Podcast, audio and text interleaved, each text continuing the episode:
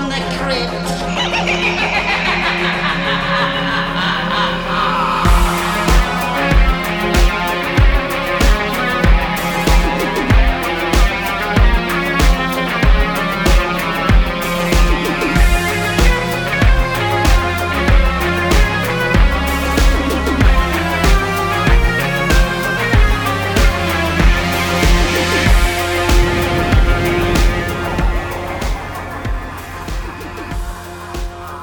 boys and ghouls. Welcome to episode 107 of Dads from the Crypt, Tales from the Crypt podcast. My name is Jason. Tonight, I'm joined by Mondo. Hello. Hello. Jody is somewhere on vacation, but he may pop in, may or may, or may not. I think he's in To Florida determined. at the beach. Oh, well. I mean, it's got to be like 10:30 there, so I don't know how late you stay at beaches in Florida, but who knows. But tonight we have a very special guest. Joining us is Spooky Sarah from the Final Girls Feast podcast. Welcome. Hello, hello. How are you? I'm living the dream. Living the dream. So, uh, tell us about your podcast and also tell us about your website, Geeks Who Eat.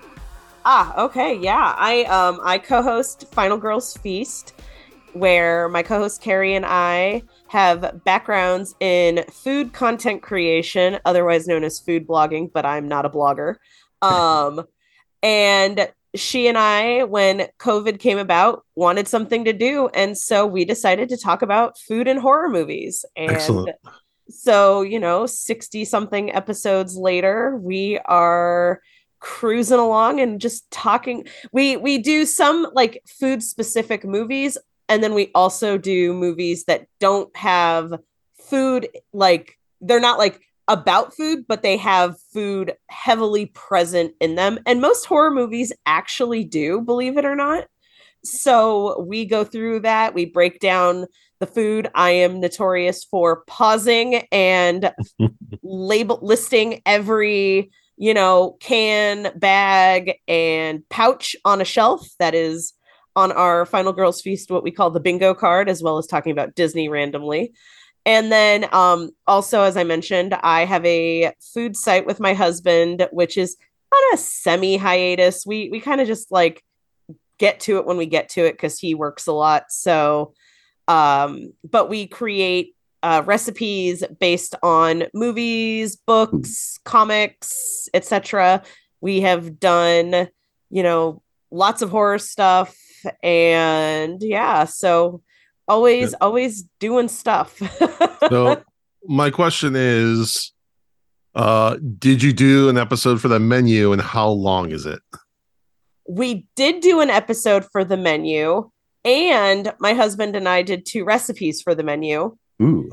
And yeah, so and I, actually that was a cool one because I actually got to go to the virtual press junket for that one. Well, cool. And you know, I I don't know that they necessarily answered my question, but it was really cool just getting to sit there and listen to them all talk. That was Mm. and I my husband even he does like minifigure painting and stuff. He Mm-hmm. uh sculpted and painted a pair of earrings for me of the memory chicken, Mhm. which we Oh, that's cool. and I turned them into earrings. So um we did that and we did all sorts of stuff. I even found the timer that they use in the movie and that's an expensive timer, let me tell you. I bought it because I bought it on Amazon and that's like a $60 timer for the wow. kitchen. I'm like, how is a kitchen timer $60? But it was in the movie, so I had to have it. Yeah, that, that's one of those movies I would love to like see like a commentary just on like a group of chefs or like see like a uh, like Well- a three hour breakdown. So I'm sure there's so many details What's and things that interesting is are that even in the background. Yeah, they did have like the second, I think it was the second AD was from Chef's Table, which is why the food looks beautiful in that movie. Mhm. And Dominique Crenn was um she was used a, a lot Yeah. in the creation and stuff. So they did have food people on site doing a lot of that styling and Oh, yeah, creation. totally. And they actually sent me a copy of the menu that is used in the movie. Like Oh, not no like way. not like not like a physical copy, but like a PDF of like what it like Uh. basically what they printed.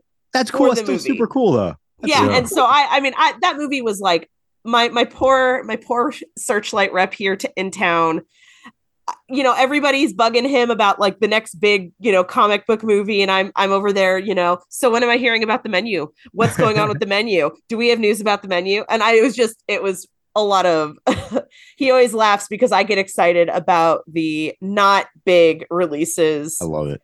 in the Um, way that people are like oh so am i getting in for batman or am i getting in for the flash or and i'm just like i don't care about those It- it- Mm. it, it's funny though because I think people like are really I think people in those positions uh, they're really um tickled to death when they meet people like you or people like that are horror fans that really love those smaller releases. oh yeah Uh, I, I always I don't know if I ever talked about it on here, but I was working for another company. Um, uh, Michael Rooker one time came into our store to get his computer fixed or his device fixed. Uh, I won't, I can't give details on what he's trying to get fixed, but um, everyone's like, "Oh my god, it's uh, I forgot his name from The Walking Dead," and he was Merle. Yeah, and he was he was drunk. so in Las Vegas, and not like shitty shit faced drunk, but he was definitely you know feeling pretty good. So I walked over to help him out. I said, "Man," I said, "I said you're not." I said, "You're." I said, "You know, you are." I said, "You're Henry," and he goes, "Oh shit!" And he got super excited because he goes, "I know you're a fucking horror geek." he goes because you called me because you called me Henry, and he goes, but he was he was just flattered that I knew him from something that wasn't Walking Dead, That's cool. and obviously this is pre Peacemaker and all that stuff. This is the Um, yeah, the just for going back a second, the menu is one of the movies that stuck with me more than many that I can think of. Like I think about that movie a lot. it's a fantastic like piece of social commentary Right, I, on many levels. I love that movie so much. I I was so excited when we did our episode. It was one of those situations where I was able to like have my press rep reach out to the press reps in um in North Carolina where my co-host is so she could get into an early screening and I felt I was like, "Yeah, I got Carrie into a screening too." Woo! and it was it was just very exciting and i i love the menu I, I think searchlight did a lot of great horror last year Yeah. and i mean fresh was incredible yes, Fre- Fresh is one of And- my favorites of the year. I loved Fresh. and it's it's funny because i know someone who auditioned for it Oh wow. and i met her because i was an extra on set of scare package 2 What? That's cool. I love Scare And- Package 'cause and I'm- Scare well- Package 2. i i'm i'm a scare pa- i'm the scare package fan club president so What? That's amazing. Scare, Scare, So- Scare Package is oh near and dear to my. I love that movie and the second I, one. I have a, a as soon as we get off here, I will I will flip my camera and show you my my little uh paper street pictures shrine that I have in the corner of my desk Mm. over here. Th- that's that's the horror anthology one. I haven't I haven't seen Yes. that one. Okay, well maybe we'll have to have you back for when we do that. Oh yeah, scare package, scare package Oh. two. I can talk for days. And, and do Jason, if you haven't seen it, that'd be a really fun one to do. Well, it's, It's well, yeah, it's it's uh, uh, when I heard about it, I'm like, when I knew we were going to do movies for the podcast, I'm like, wait, I'm going to hold off until we cover that one intentionally. so there are a lot of people who didn't like Scare Package, and I call those people prudes. Um, no, I'm just kidding. There, I know some smart people and some good people who didn't like that movie, but I just think it's just fun. It's just a fun movie. If you're expecting like a Citizen Kane movie, you're not going to get it. But if you want fun anthology, it's oh my god, it's so much. It's so good. I love it. the, the thing about scare packages is the first time I saw it was when it, you know, when it was on Joe Bob. And I was like, oh, this is a good movie. And then I watched it again for the pod for Final Girls Feast because we had Aaron and Jeremy on. And I watched it again and I was like, I like this more. And every time I watch that movie, I like it more. And I think that that's like the problem is that a lot of movie watchers, especially those of us who watch a ton of new stuff, like there's not always time to go back and revisit. Right. Mm-hmm. And so some people write things off because, oh, I didn't like it the first time, or oh, it was just okay the first time. Go back, try it again, see where you are in, you know, a year or six months later. And and I, you'll you might find a new favorite movie. I, I've always talked about that the same way to talk about listening to music. Like there are times when I'll put a new record on that I get, but then I'm distracted doing something else, and, and I don't really like spend time listening to it. But there, there's usually something or in a movie that I didn't love. Sometimes there's something that makes me think, man, like I didn't love that movie, but I feel like I need to give it another shot, or Yeah. because I like Or- the soundtrack, I like X, Y, and Z in it, and maybe I'm maybe maybe it was you know the mood I was in, et cetera, et cetera. So I do Yeah. think Maybe a I lot was of people- hangry. Yeah, Well, also, Yeah. if you're watching something on assignment or for a deadline, or just because you know, like uh, I watched Cobwebs last week because Blake of the Horror uh, covered it, and I wanted to like listen to the episode, so like I kind of rushed through watching it while I was doing other stuff, and I was like, I fully absorbed it. But I think if I watched it again, I think I would like it better. that's that's one that I saw in the theater, and I was like, okay, I really like this, but it's not perfect. But then it stuck with me, and I realized, like, yeah. you know, probably last week, I I was thinking about it. I was like, you know what? I like that movie a lot more than I gave it credit for when I was like. You know, it's it's a vibe. Like the Yeah. Cobweb is really It takes a while of, to ramp up, is why I, why I decided. I, I liked it better than Barbarian, which a lot of people Wow. compare it to. I, I did not like Barbarian. I am one of those Mm. few people that I just it did not work for me. Right. I maybe I was grumpy when I went in, but like I I just it's it's like a very popular 80s, well, semi-popular 80s movie that Mhm. I won't spoil for people who haven't seen it because I'm I'm anti-spoiler, but Right. I, I think that movie is a better version of this, and so I just Mm. I'll, I'll, But- afterwards, I'll have to ask you which what movie that is. yeah, well, we'll talk I ca- I afterwards. ca- I can't but think of uh, tonight we're talking Tales from the Crypt, and I hear that you're a bit of a fan. So tell us about your Crypt fandom. so I my my crypt fandom goes back to when I was young, and I used to stay up super duper late when it was on. Uh, like was it Fox that it was? yeah, it was on? on Fox because Yeah. because it was Mad T because it was after Mad TV. Yeah, but it was on right really late, right? Like I'm Yeah. not crazy. It was super late, and I used It was to like stay up. Mad TV, Tales from the Crypt, and SNL. Okay, Like all like kind of if you programmed it right, depending on where you live. At least that's what I did when I was a kid. because where I was, it was on. It was kind of like the last thing on before like infomercials, almost. Hmm. like it was like 12 or 1 a.m. that it was Oh on. wow, that, that's later than the So, because I used to watch, what I would do is I would watch Joe Bob on Monster Vision, and then I would go watch Tales from the Crypt. Mhm. And so, I, as a kid, I was just like, it was so cool. It was, you know, none of my friends were spooky kids. So, I thought I was hot shit because I was watching Tales from the Crypt and my mom didn't care. And I had a TV in my bedroom and, you know, so, and my mom didn't care. She was like, whatever, you know, enjoy your. And then I got to the age where I start, when I had, I figured out how to record things on my VHS, I would record episodes so that I could rewatch them. And I, I mean, I, I loved Tales from the Crypt so much as a kid, and it Mhm. just, it was influential in my horror love. I, I will, I will absolutely say that. As a kid, did were there any specific episodes that you were that were your favorite? I really liked the um I don't know the name of the episode, but it was sadly the one with Jeffrey Jones, which Oh, Hasn't- the um the the Egyptian mummy Egyptian one, one, yeah. with, Um, with Princess Nefra. I think it was Oh, Creep yes. Course. What's that? Creep Course, Okay. Creep Course? which is yeah, And which is that an unfortunate name for that one. that was that was my like jam as a kid. I mean, I like most women my age went through the Egyptology phase. And so that episode I saw that episode when I was going through that and so I really um dug that one. The one with Lea Thompson where she Mhm. wants to be pretty Oh yeah, that's a great. One. that that episode stuck with me quite a bit and then the one oh, oh what's the one with Zelda Rubinstein. I, oh, I the don't rival. Yeah, that's a that's That a one. very good one. That one, that's the one that kept me up at night when I was a kid. Like I, I would not turn off the lights after that one with Robert Wagner and Twiggy. Yeah, hmm and Robert Yeah. Patrick. Yeah. So well, I mean, I just that I feel like I saw a lot of the same episodes as a kid because you know reruns. Mhm. So I I am about due to go through my box set, which I'm so happy Well, that I have. Well, I know a great Tales from the Crypt podcast you can listen to. Um, Oh, yeah. as you watch through that. I can get some commentary since we're never gonna get a nice commentary yeah, Like, exactly. from creators. Okay, well, tonight we are reviewing season seven, episode six of Tales from the Crypt, the Cold, uh, the Cold War, just Cold War, which came out on May thirty first, nineteen ninety six. Since Jody hasn't showed up, Mondo, you get to do the plot synopsis. Ooh, but this time I was prepared and I wrote out a plot. I wrote out some stuff. It's also not the most complex. It's not the most complex episode. I'm still gonna butcher a bunch because the hard part about synopsis is I think Jody has like this sweet spot where he, Mhm. he like the perfect amount where I'm always like, oh, am I giving too much or too little? But we're gonna do our best here, guys. So bear with.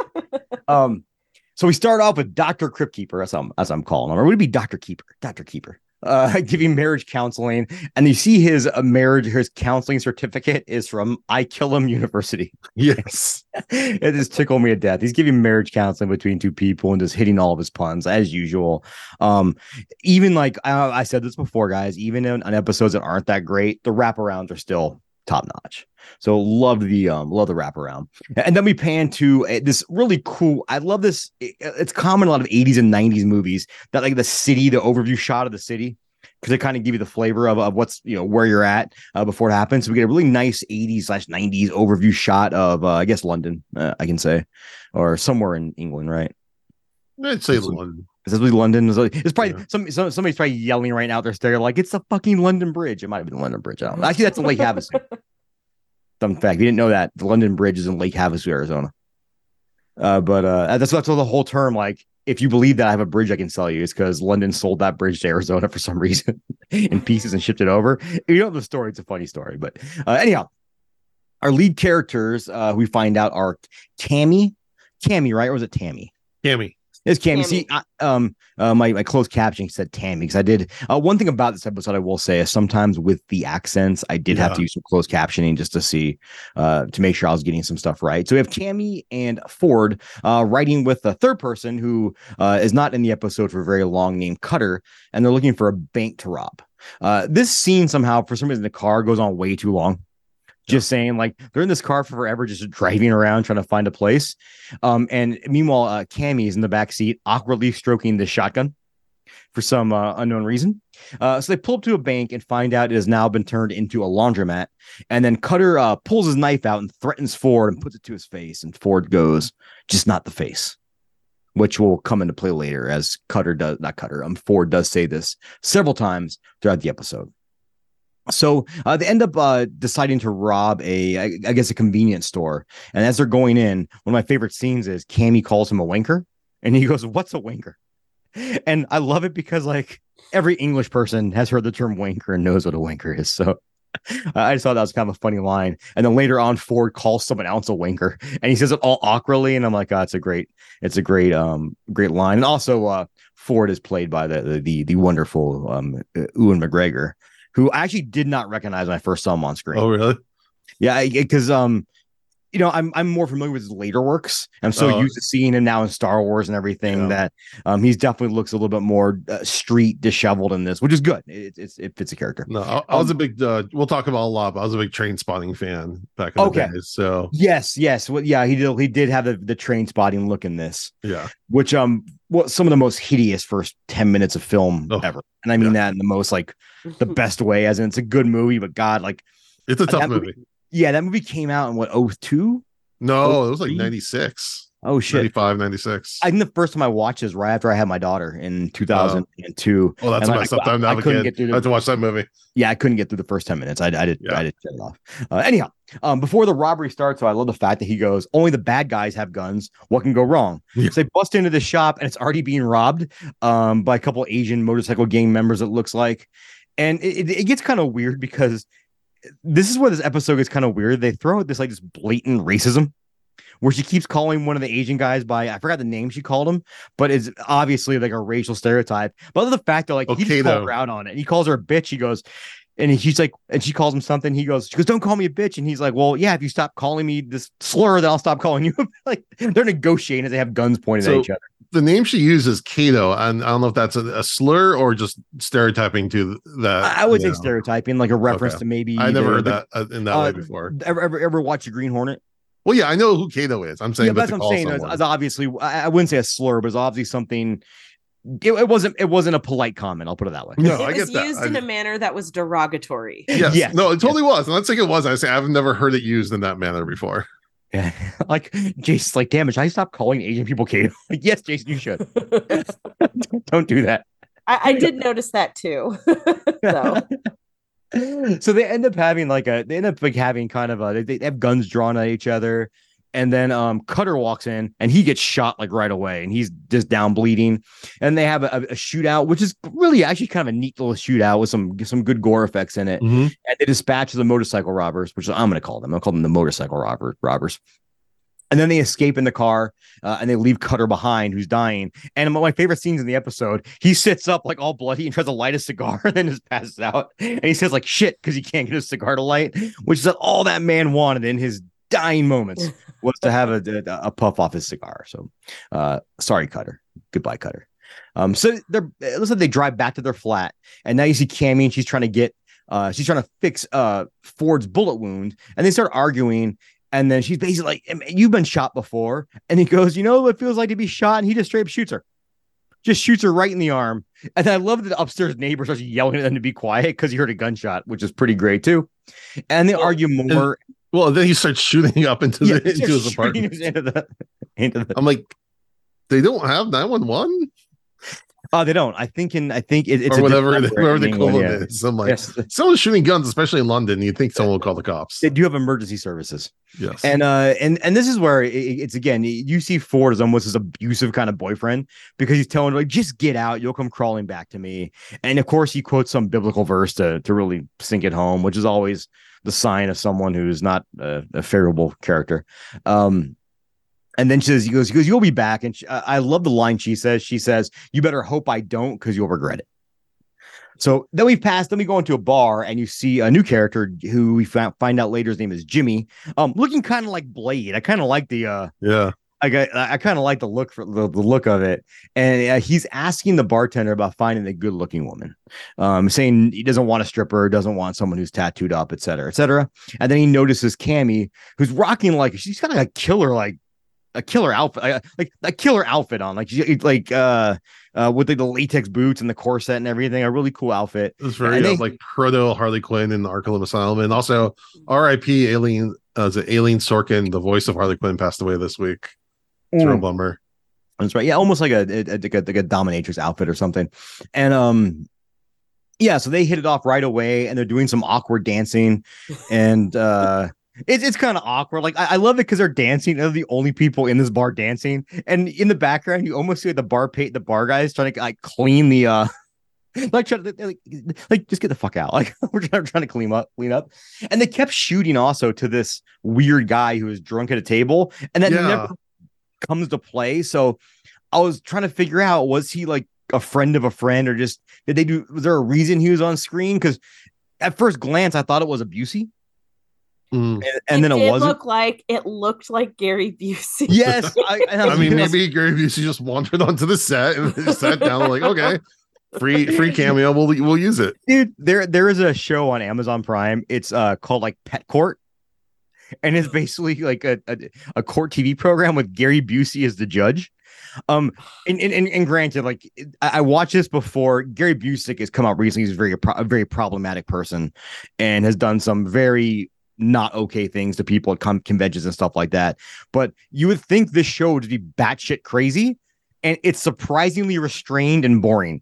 I'm like, Mm. how do you have a court TV show of people arguing about animals and you have Gary Busey and it's boring? Like, it doesn't have to be good, but how the fuck is it boring? I don't know. They ruined that show. Uh, anyhow, uh, they end up just kind of dancing and she tells him, like, I can change your reality. And I was like, huh. And then he goes, You'd be surprised at what I want to change. And I'm, I've been underground for so long. So they're already alluding to what we find out later on in the episode. A- And, then we go back to the flat. We see Ford is coming home from the flat, probably out doing whatever it is that Ford does. He's arguing with his neighbor and calls him a wanker. And then he notices that something's just awry, like someone's in his in, in the apartment or in the flat. And he's calling out for Cammy, and then he pulls out a gun. He can't find anybody. And finally, Cammy comes out of the bathroom. And then um he asks her, he goes, What have you been doing all day, baby? And then Jimmy steps out. I love this line. Jimmy steps out in a row. All he's like, uh, more like who? Was slick, real slick. And then Ford laughs, and then he he says, "Just get rid of him. Just uh, just just get rid of that guy." And then he goes like, "I can't believe you be with someone like that." Anyways, it makes me sick. And I was like, "Oh fuck, are we going this direction?" And then he says, "You better shower twice." Yes. And I'm like, Yeah. "Oh." ugh." What I do love though is Jay- Jimmy's response immediately is like, "Fuck you, you racist piece of shit." I'm like, "Yes, okay, cool." Like like terrible people can say terrible things as long as they're called out and we know they're terrible people. Um, I'm okay with that in movies as long as they're called out as being terrible people. Um, Uh, but then I love the fact that he goes, it turns out that he's not upset because he's black. He's upset because he's a human, because he thinks he's a human. He's like, no, no, it's us versus them. It's the live versus the dead. And then uh, Jimmy shoots him. Not Jimmy, sorry. Uh, Ford shoots Jimmy. And then they're having this discussion, and they basically bring up now you find out that Cammy and Ford are the undead or zombies, and they're not, they're, they're not human. And they talk about how we're different than them. And then I love this scene where Jimmy just pops up and shows his fangs, goes full on vampire mode, and starts fucking these dudes up, and then starts telling them like, no, we're not. Like Cammy's trying to reason with them and telling them, hey, um, we're just like you. And he goes, No, you're not. You're the lesser species here because we are vampires and you're just zombies. He goes, You ever tasted zombie blood? It's putrid. You guys are dogs. You guys should bow to me. Then they distract him. Tammy stabs him like in the stomach with a uh, spear kind of thing, like someone from the bedpost, I think. And then they end up threatening him with a shotgun and with a uh, stake to the heart. Jimmy grabs them and pulls him out of the window with them, and then it fades away. Uh, when he pulls him out of the window, she does have a shotgun point, and the shotgun now gets pointed at Ford's face, which obviously one thing Ford doesn't want to have anything happen to is his face. So again, now we cut to a new scene, and we're back inside the same bar. It looks like uh, that we're in before, and I love how Candy goes. Did you know vampire can just turn into a bat in mid-flight and just fly away? just fly away. And then it pans on Ford, and you see uh, Ford's face is pretty messed up. And where he's gotten shot, obviously the gun, and she helps him drink. He's having trouble talking, and they make a bunch of uh, comments about his face, and then uh, fade away as Ford looks super depressed. And then we cut back to the crypt keeper, who's just giving us some more classic puns. As the camera pans out, you see that the couple he was counseling are both dead. They've both been stabbed in the back, which is impressive if the crypt keeper somehow shuffled out from behind his little desk and stabbed both of them in the back, which was pretty awesome. And he goes, Well, I guess they're going to be headed to divorce corpse. Thank you, Mondo. Yeah. All right. Oh, there is one more line I have to say in this that Mhm. also did not sit well with me is that uh Cammy calls him Count Chocula. Yeah. Oh, I was, didn't I was. I was about I was about to bring that up because I noticed it as a food reference, but also I was like, "Oh, that's cringy." No, no, we don't we don't say that now. Like, oh, yeah, it's just it, it- but it's I, I've said this before that it's good and we can look back at these shows and be like, ooh, that'd be problematic nowadays. It's good it's problem it's good that it's problematic now and you couldn't get away. That's a good thing. yeah. yeah, it's a good thing that we have advanced to the point where now when we hear that, it raises our awareness like, hmm, hmm. that's not okay to say. All right. So, Sarah, what do you think of this episode? I um, you know, problematic language aside, which I feel like I've been saying that I've been watching a lot of like 80s and 90s stuff for my horror movie challenge. And so I, I feel like I've been saying that a lot in my reviews is problematic language aside. Um I, I thought it was I thought it was a fun episode. I'm not a, normally a vampire or zombie horror lover. So for me, I was like, this is like, you know, I could take it or leave it in terms of an episode, but I did think that it was a fun little twist. And I, I it did remind me the end of the episode reminded me of Death Becomes Her. Mm. okay, and yeah. you know, because Cammy's Cammy's collarbone is sticking out. Like Right. she's she's not her face isn't messed up, but her body is. And so they like they're kind of stuck together having to take care of each other. And so that was very death becomes her, in my opinion. And I I liked that. I, I think, you know, the the makeup work was incredible. So I I mean, Ewan McGregor's face at the end was pretty gnarly and and I felt bad that he had to drink a martini through a straw. Right. But I, I I hadn't seen this episode before though, so it was it was fun to see one that I had not seen. No. Um this one's been fitting into kind of the mold that we've been seeing a lot this season where it's kind of a ho hum spin there done that kind of like this doesn't really feel like crypt until like the last like minute when they spring something on us. Um which i know crypt is known for those twists but just it just feels really discordant with everything that happened before that. If i were to rework this episode i would get rid of like the whole bank thing and just and make the twist in the middle and give us like a few minutes, a few more, at least a, a, a couple more scenes of vampires versus zombies, or like of that. Once we realize that twist to let that breathe some more.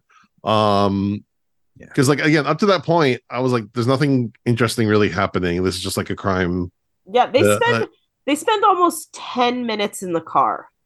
Yeah, Like and then the that car scene is almost a third of the episode. right? That- and that bar scene just goes on way too long too. Yeah. Mm, agreed. Uh, so they could really could have shown those pieces and give us what we want instead of like, oh, we're gonna give you a sexy, cool um British crime, like lock, stock, two smoking barrels type of thing, which is fine if that's what you're looking for. But it, again, in the when you're watching Crypt, you're like, you want those supernatural elements, and they barely give it to us. And like I was like, okay, I'm down for this once it happened, but then it was over way too quickly. So I would have rather Mhm. everything like all the elements are fine. The acting's good. I mean, Ewan McGregor's always charismatic. Um, I've always been a big fan of his. And Uh, I really like. I don't have the uh, the spreadsheet in front of me. I really, I really like the actress too that played Cammy. yeah. So Cammy's played by Jane Horrocks. Um, she's in a ton of British stuff I don't know, but she's also some of the voices in Chicken Run, if you remember that, the claymation movie, and uh, I the do. absolutely fabulous. Um, so she's yeah, she was a really good actress. I liked her a lot. Mhm. Um, and then Jimmy is played by Colin Salmon or Salmon. He was in a bunch of the late 90s Bond movies, Tomorrow Never Dies, World Is Not Enough, Die Another Day. He was in some of the Resident Evil movies. It was also in Alien versus Predator. Um, and then of course Cutter is played by John Salthouse, who was in the, the old school The Spy Who Loved Me. He was also Oh. in an American Werewolf in London. So he's got some horror cred.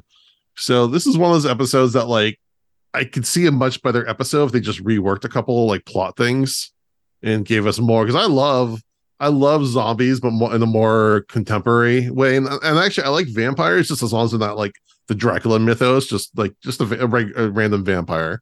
Those are two things I like, and putting them together, I thought was kind of cool. I like hierarchy and seeing how supernatural beings in the real world interact with each other and coexist. So I would actually be down for a lot of that, but then it's just kind of like, oh, it's over.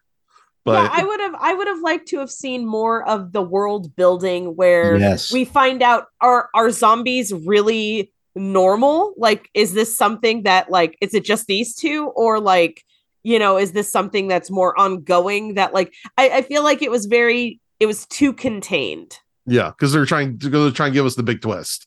which is Mhm. fine, but do it quicker to get to that so we can get to some of the bigger stuff. Yeah. So later Um, on, when you see them at the very end and they're back at that bar, and obviously his face has now been destroyed from the shotgun, and no one seems to care. Which exactly. is, and that was, and Sarah, that was my thought too. It's like I would have loved to see that world building, and are these different ghouls or whatever is it just commonplace to where you know, no one cares because like, oh yeah, he's they're just zombies. They're all It's- smacked out. yeah, yeah. they could have they could have even done like in that final scene like the bartender you know walking up to them and being like rough night like you know Yeah. something something that Oh. acknowledges that the bartender knew that you know uh Jimmy Pickett was a vampire and Cammy was a zombie and Yeah. it's just it's just how things go like Or they yeah, or they And- and- pan out and like the whole place is full of zombies. It's just like the zombie Yeah. hangout bar. A- And then you could have gone back to the conversation that Jimmy had with the bartender originally, and it's more so him looking for a victim to, you know, to, to feast upon or something like that. And also, if the if the bartender is going to use the line "rough night," he should be turning into a werewolf at that point.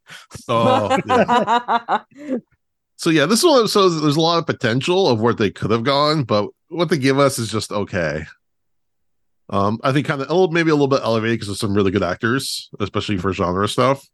Um, Oh, yeah. and I lo- I love Ewan McGregor unhinged. Like Ewan McGregor as like normal stoic guy, fine. He's like again, Doctor Sleep, he's fine. Obi Wan Kenobi, he's fine. But when you get like Unleashed, like Birds of Prey, I really like that movie partly because he just goes so off the wall in that movie.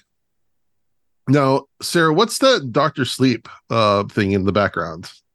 um it was a for when they did like the screenings here in town Mhm. it was like a photo thing where you could put your face in it like uh Jack Nicholson in the door Oh, cool. yeah my my rep uh when they were cleaning out their office he was getting rid of stuff and he's like do you want this and i was like yes mm-hmm. yeah, I went to like on the first test screenings, and like Mike Mike Flanagan was there oh uh, nice for Doctor Sleep. That was really cool. they did they did a uh, an advanced screening here but it was at like 10 a.m Mm. and so my husband had to work and i ended up going with a friend and so my husband still hasn't seen it Oh, really? Oh wow. I've I haven't seen it sad either. because I, I I it's a good movie. It's, It's good. really solid. It would have been better as a miniseries, I think, if they split up like an HBO series. I feel that way about almost anything that's over Yeah. two hours at this point. exactly. I I have no patience for anything over two hours. Even two hours for me is really hard. I'm like, no, y'all. Like, I just found out that the Five Nights at Freddy's movie is going to be three hours, and I'm like, yeah, Why? it's on Rotten Tomatoes. The Rotten Tomatoes time now says so. It's oh mostly God. official, and I was like. I'm I'm like, I'll go watch Willy's Wonderland. Have fun with that. Bye. Uh, You another know, movie I, I love dearly. But most, uh, it's rare that I see a movie that's that long, and I'm like, oh, it needed to be that long. Mm-hmm. Agreed. And and like I like I, I saw Terrifier 2 in the theaters. I love Terrifier 2. But as I'm watching it, I knew how long it was gonna be. I'm thinking, like, man, here's 15 minutes they could have cut out. Here's five minutes they could have cut you know out. why that movie Here's- is so long? Because they they did it they did it with crowdfunding Yes. and so many people paid a lot of money to be killed by Art the Clown. So you got that dream sequence, that dreamy circus Oh, sequence. Yes. okay. And that's that that whole sequence does not need to be in the movie. well, at all. that, You well, that didn't. so much more sense. Well, and there's you so could many cut scenes that like, all out and it would have i did not care for terrifier 2 it was absolutely too long i was bored out of my mind i was like this is i i didn't dig on it. Like i i liked the first one mostly. I just i i think art the clown is a cool character concept but i just i haven't seen an art the clown movie that i'm like oh that really that really nailed the landing. Like Like, I, I, I think the next one is when he's going to get probably big funding, which means we'll have a chance to kind of, and hopefully he'll get a, an editor that's not himself. And um, and, and I mean that like in the not a net. Well, it's it's a positive to have an editor it's not you because like there's scenes in that which could have been cut out, but they're beautifully shot. I see. I know why he kept them in because he's like, damn it, this looks so good. I don't want to cut this scene. And that's when someone to come in and be like, dude, it looks amazing. Save it for the Blu-ray. Let's. I, I wish someone let's had done that with Ari down. Aster for Beau is Afraid. I- I've heard the same thing about that. I haven't that seen it yet, but- movie Ugh, was I can't watch so that movie. tedious. I I saw an advanced screening of that one too, and I was like, there was no reason that that needed to be three hours long. Like I no no no no, please Okay. stop. And- Um, and, the, and the opposite as when we have an episode like this, we're like, man, like you could have cut out all this fluff at the beginning and added in more. You know, and it's always a thing I say when I watch those long movies. I'm like, you could have cut this out, cut this, and maybe, and then I'm like, it was so long, but I really love this part of it, and I wanted that more fleshed out. And you didn't give that to me, so Mhm. it's um, I and also I'm, I'm also old, so once I hit, I, I- just I can't think sit through I. I I firmly stand by my like my mental fix on the 70 minute horror movie. If you can if you can give me a great story in 70 minutes, you have you have worked magic because it's- that is that is like the sweet spot. It's not too long, not too short. Well, and I'll tell you what, if you give me a shitty movie in 70 minutes, at least it's only 70 minutes. Right.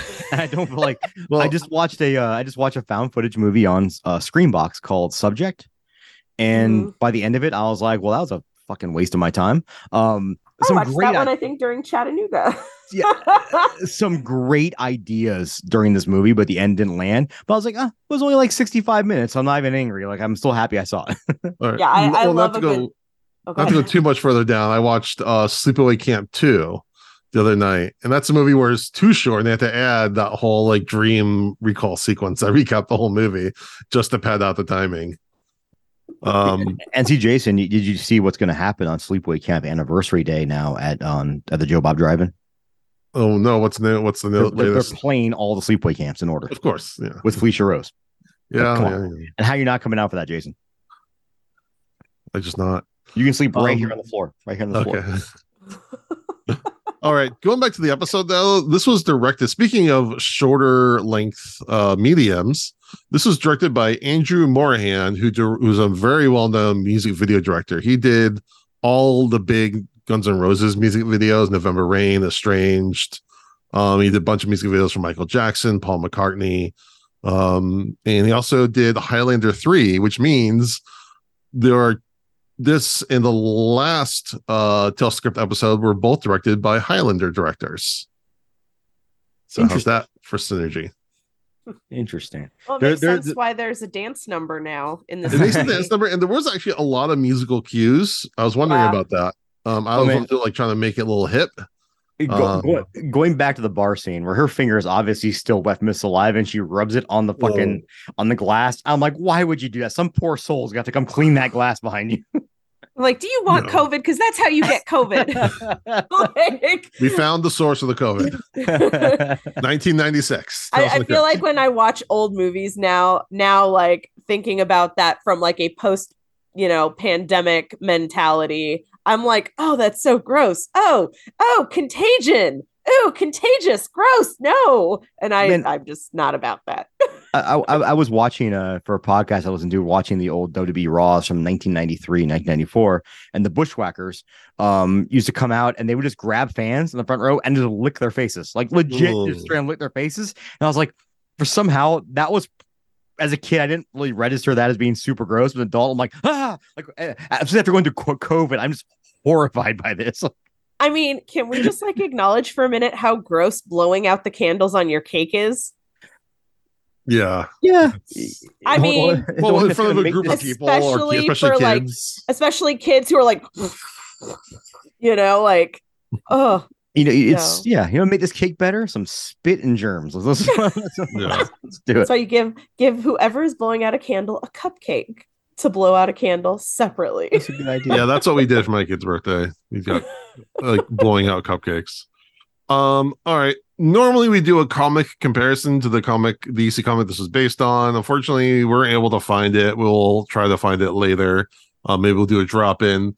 Uh, the only synopsis I could find on it was says that man joins family of zombies. So I, I did some. I did some digging because I wanted to Ooh. try to read it. I was like, oh, is it maybe like on Hoopla or something? Because they have a ton of comics. Mhm. or is it maybe in the one like omnibus that I have? Um, but it was all I found was that it was a very expensive comic. Yeah, I saw that too. It goes for about two grand. yeah normally Oh, wow. jody can find it online but since he's uh incognito uh we weren't able to get a hold of it but we'll see if we can figure it out um all right let's move to our episode rating we do zero to five five being the best zero being the worst you can do half points Uh, excuse me sarah oh, you're putting me on the spot. i know i Um, guess in the spot I would go probably two and a half out of five. Yeah. Like it's it is perfectly serviceable. It is adequate. It's not below average. It's not above average. It's just there. I I thought it was just fine to spend, you know, 30 minutes of my life watching. all right mondo Yep, I'm the same boat. Two and a half. Don't think it was a great episode. Don't think it was a bad episode. Like the horror elements. Uh, Again, brought some really good stuff to the table, and then also but left a lot on the table too that could have been uh, fleshed upon. But I think two and a half is perfectly. yeah acceptable. yeah i'm going two and a half as well that's feels exactly right right down the middle like could have been better could have been a lot worse the i think the talent raised it i think with lesser actors it would have Yeah. been really not watchable um but i think the production i'll give a, also shout out to production design the costuming was really fun in this and the sets are really cool um so you know but there's just a lot missing from it all right. Um, and now we turn it over to Uncle Al for his anecdotes. Hi, it's Alan. Cold War kind of epitomized everything great about shooting in England, in particular regarding our cast. Back when we shot Crypt in London, Ewan McGregor wasn't well known outside of Britain. He'd acted in Danny Boyle's Shallow Grave and had just acted in a movie called Trainspotting for Danny Boyle, but it hadn't come out yet. Everyone who'd seen it said Ewan was amazing in it. If we'd still been in LA, even with all that hype, HBO would never have paid breakage to bring Ewan across the pond.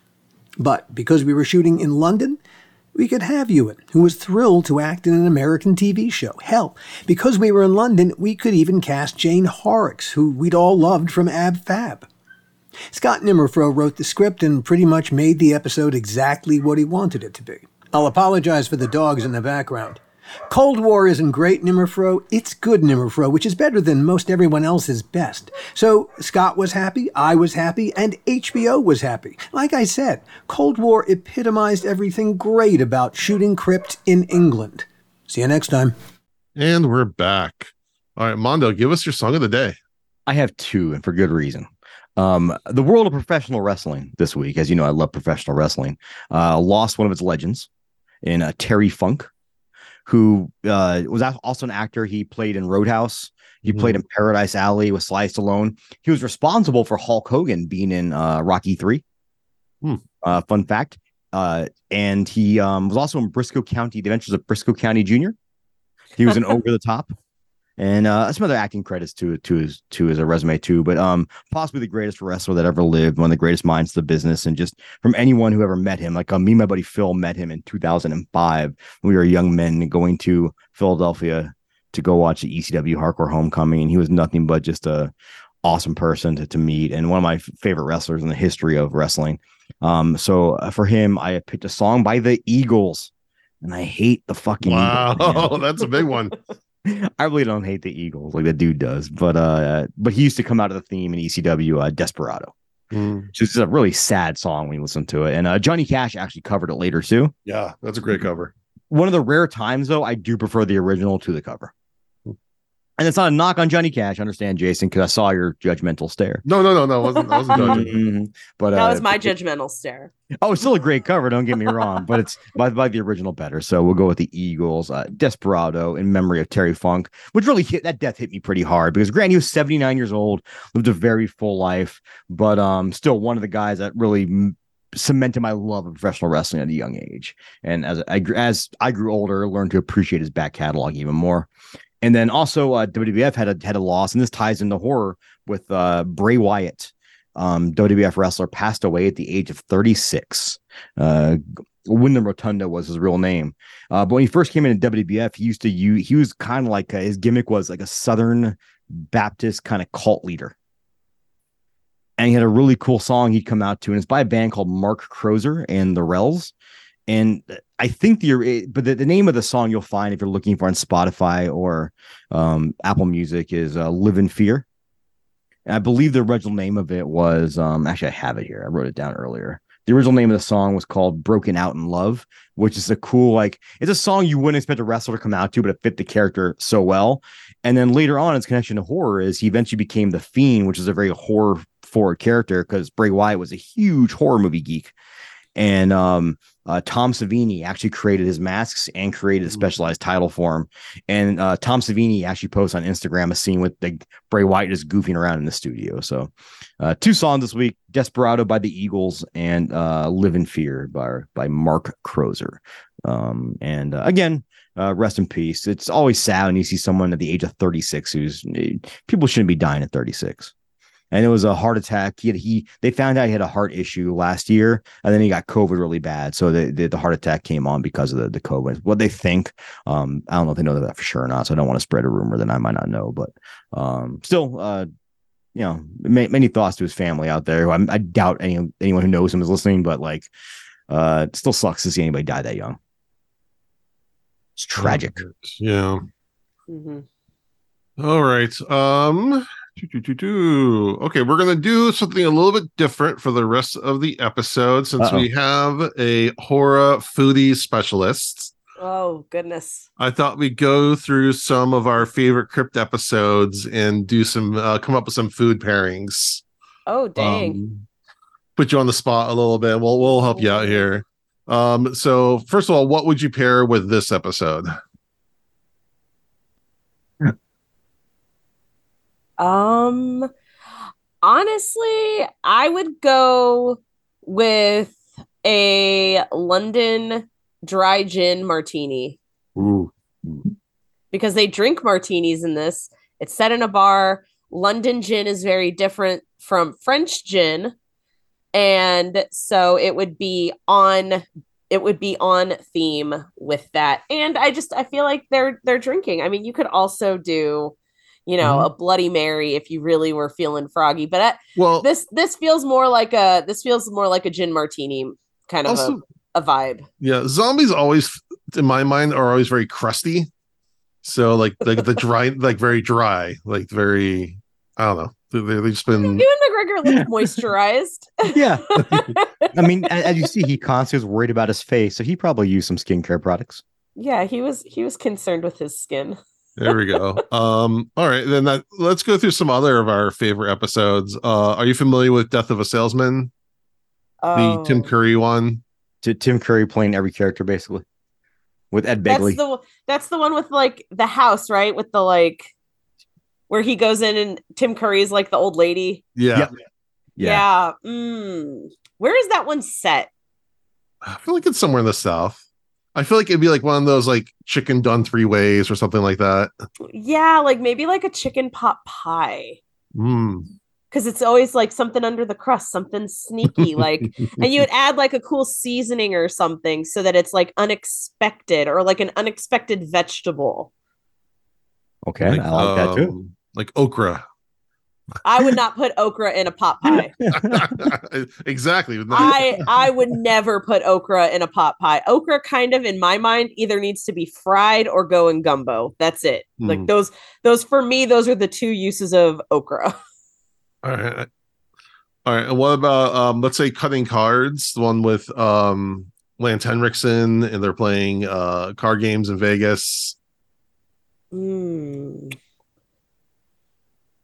I would probably go with another cocktail for that one. I would probably do like a whiskey drink. Okay. Yeah. because I like when I think of like card players, like they're always like you know drinking their like whiskey on the rocks, and I I would probably do like a whiskey with like some bitters, some fancy bitters. Okay. I, I always feel bad when we we uh, make cocktail recipes because we always have like our we use a lot of Bittermens bitters, and they have a huge selection of hard to find like you have to order them online basically kind of bitters and so i always feel bad because i'm like our recipes are sometimes like oh use this like new england bitters and i'm like oh nobody's gonna have that one yeah. You can you can substitute bitters sometimes. You you you do get different flavors out of it, but like yeah and especially well especially because if we're not using like angostura or something we're using like something that is very specific yeah. like the New England, like there's one that my husband really loves. That's I think it's the Scarborough one, and it's got like a celery bitter, but it's also got some other stuff in it. So my my husband loves bitters. That's that's his like whole. He's with Geeks Who Eat. He's the bartender. That's awesome. All right. And then uh top billing, that's the one with Jon Lovitz. And they do the Shakespeare uh play. It turns out they're all psychomaniacs. I would do. I would do probably like if it's English, No. like No. no English. Well, like Uh, Shakespeare. Shakespeare. Shakespeare. They're doing Hamlet. Shakespeare. Okay, yeah. I would probably do like I'd probably do like something with like bangers, like bangers and mash, like but like make it bloody because you know if Blood they're sausage. crazy. Yeah, something like that because you know you think like a British type sausage or European type sausage, and then they're all like psychopaths. Presumably, you know somebody's a cannibal. yeah, oh yeah, there's always a cannibal in the mix. I I mean, in my life, there's always a There's always a cannibal. cannibal. I, I uh, I I think I've I've said that too many times in movie reviews. I'm like, this would have benefited by some cannibalism, like being just tossed in there. Like I expected, like if you have a backwoods horror movie and you don't have cannibals, you you you messed up. Like that's you did it wrong. Like Yeah. Going back to the menu for just for one second, I told I love that they actually didn't go that route because that's from all the trailers and everything. That's completely what I was expecting. Like it was kind of like a fresh situation I I feel like they I don't think Searchlight would have done it Mhm. because they had already released Fresh that year. right. So I don't think they would have gone with two cannibalism. Well I, well, I didn't make that association between the two movies, but like I like that they kind of everywhere you thought they were going to go, they went the other yeah way. they they kept it with food only Mhm. food but they Um, totally in the menu they totally give away how it's going to end in the beginning well, yeah, if you're paying, yeah, you just don't know how. yeah because they i mean uh Hong Chau says the line you know we only burn things intentionally Mhm. and it's just like it sets the tone All the right. second time i watched that movie i lost my mind oh yeah, yeah. The i picked time you that yeah. up and i was like oh, no So I watched that in the theater, and then I by, by myself. Then later on, I got my wife to watch it, and I was just like watching her reaction to everything. yeah Um, all right, next one is Yellow. That's the World War II episode with Kirk Douglas. I actually did this recipe for Dunkirk. I would Okay. do I would do spam hand pies. Mm, because spam and potatoes were a very popular popular food to eat during World War II because Oh, I'm sorry. This is World War One, but yeah. uh, World on. I would World War One I, would still probably go with some sort of like wartime I would still go Yeah, with like a spam type or something something like that you can eat out of like a metal uh like a metal kind of bento box style deal because that that's how I would roll with my life. Something All right, snacky next. MRE style. there we go. Yeah. Next one is television terror. That's the one where the film the news crew goes into a haunted house. Oh. Mm. I would do a big bowl of popcorn, honestly. Because like when you think of like people watching TV, Mhm. And, like and it's always in movies, like even like like for Hocus Pocus, when they're watching, they're not watching movies, they're watching like the news, but they're settling it, you know, with a big bowl of popcorn and like uh arachnophobia they're watching wheel of Yeah. fortune and eating the big bowl of popcorn so i always associate like 90s tv watching with like a giant bowl of popcorn Love it. All right, and then the number seven, the new arrival, the one with uh, Zelda Rubinstein. Oh. I don't know. Hmm. It's been so long since I've actually watched most of these episodes. I do a lot of my recipe theming based on like where they're located and that kind of you know theming. We This we do like- a lot of This this one felt a little bit like Frasier, so let's just say Seattle. Seattle. Hmm. Well, there's a Okay. television, there's a radio psychiatrist. Uh, I love comparing it to Frasier. That's pretty great. yeah, Maybe something with cigarettes because I feel like every radio show host always is smoking a cigarette. Like that's kind of like the like Like, this guy would definitely have like a pipe, like a cigar, uh, tobacco pipe. I would do if that was the case. If he was smoking a pipe, I would do some sort of tobacco smoke cocktail. Mm. Mm. There was a bar in town that did this, and so it was called the Lawless, and it was a uh, whiskey drink. And what they would do is they would make a pile of tobacco on like a metal, like a little like cast iron thing, light it on fire, put the glass on top of it so it smokes in the glass. Then you take the glass off, and while it still has the smoke, like some of the smoke in there, you pour the cocktail in and so so then when you're drinking it you get that like that nose of like the tobacco so i would do probably something like that Nice. Nice. Yeah, There's, there's a lot of places now making those smoke cocktails. and They're, they're interesting. They're Mhm. interesting. It, it, it is hit or miss for me, but they're pretty interesting. I've seen the videos, never had one. they're not all equal like that i No. A, a smoked cocktail needs to be done by someone who really knows what they're doing in terms of like flavor balancing Yeah. because you can have it be too smoky. You let it sit in there too long, then it you get that bitter like char flavor. And if you're going for a bitter char flavor, you might as well just be drinking an Islay Scotch, which is peaty and you know iodine and briny. And you might as well if you want to drink a fireplace, drink that. Like. I, I know this from experience because that is what my husband drinks, and Wow. kissing him after he takes a sip is like kissing a fireplace. Ugh. I can't, I do kind of want to try that just for I, I, I try a sip of that just out of curiosity. It's you know, it's not bad. Like if you get like um the Laphroaig like 10 year, it's not bad. All right, next one is uh, we'll do House of Horror. That's the fraternity uh, episode. I would do a beer cocktail, hundred percent. What kind of beer cocktail? Oh, I would. I we did one for Joe Bob for uh one of his summer specials that was like a beer, a Lone Star Rita, and so we used Lone Star beer, and we kind of we paired it with like margarita stuff. Ooh, that's cool. and it was delicious. And we even we 3D printed um drive-in speaker cocktail picks. Cool. And this was during COVID, so we actually I had some local mutant friends, and we drove around and delivered little uh, Lone Star Rita kits to all of them, and I hand painted cocktail picks for all of them. And we did a little snack mix with some spicy peanuts and chips and popcorn and we have cool. a lot of Joe Bob that. inspired recipes on our website. If you're ever looking for something to like eat while you're doing the last drive-in, I, I have you covered. I promise. I love that. Nice. All right. We'll do two more. We'll do uh Dead Right, which is the one with Demi Moore, and uh where she gets the fortune teller to tell her that she's gonna marry um a heavy set man and then be and then uh, earn the ton of money. Oh, I remember that. There's a lot of gross eating in that. If I remember, Yeah, there's a lot of gross eating in that one. Oh.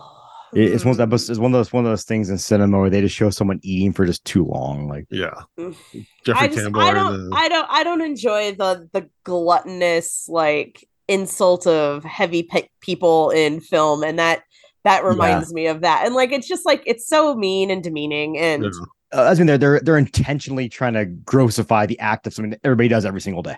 yeah exactly um i would probably if i was going to do a food pairing for that i would do something i would do like bites with um foie gras because she wants to be rich and Mm. how else you could i mean you could even play it down and do like chicken livers and like do fried chicken liver like bites and because like you know people want to be rich and they want to eat foie gras but you know all you can afford is chicken liver like Right. I, I think that would be a fun little That's like uh, play on that.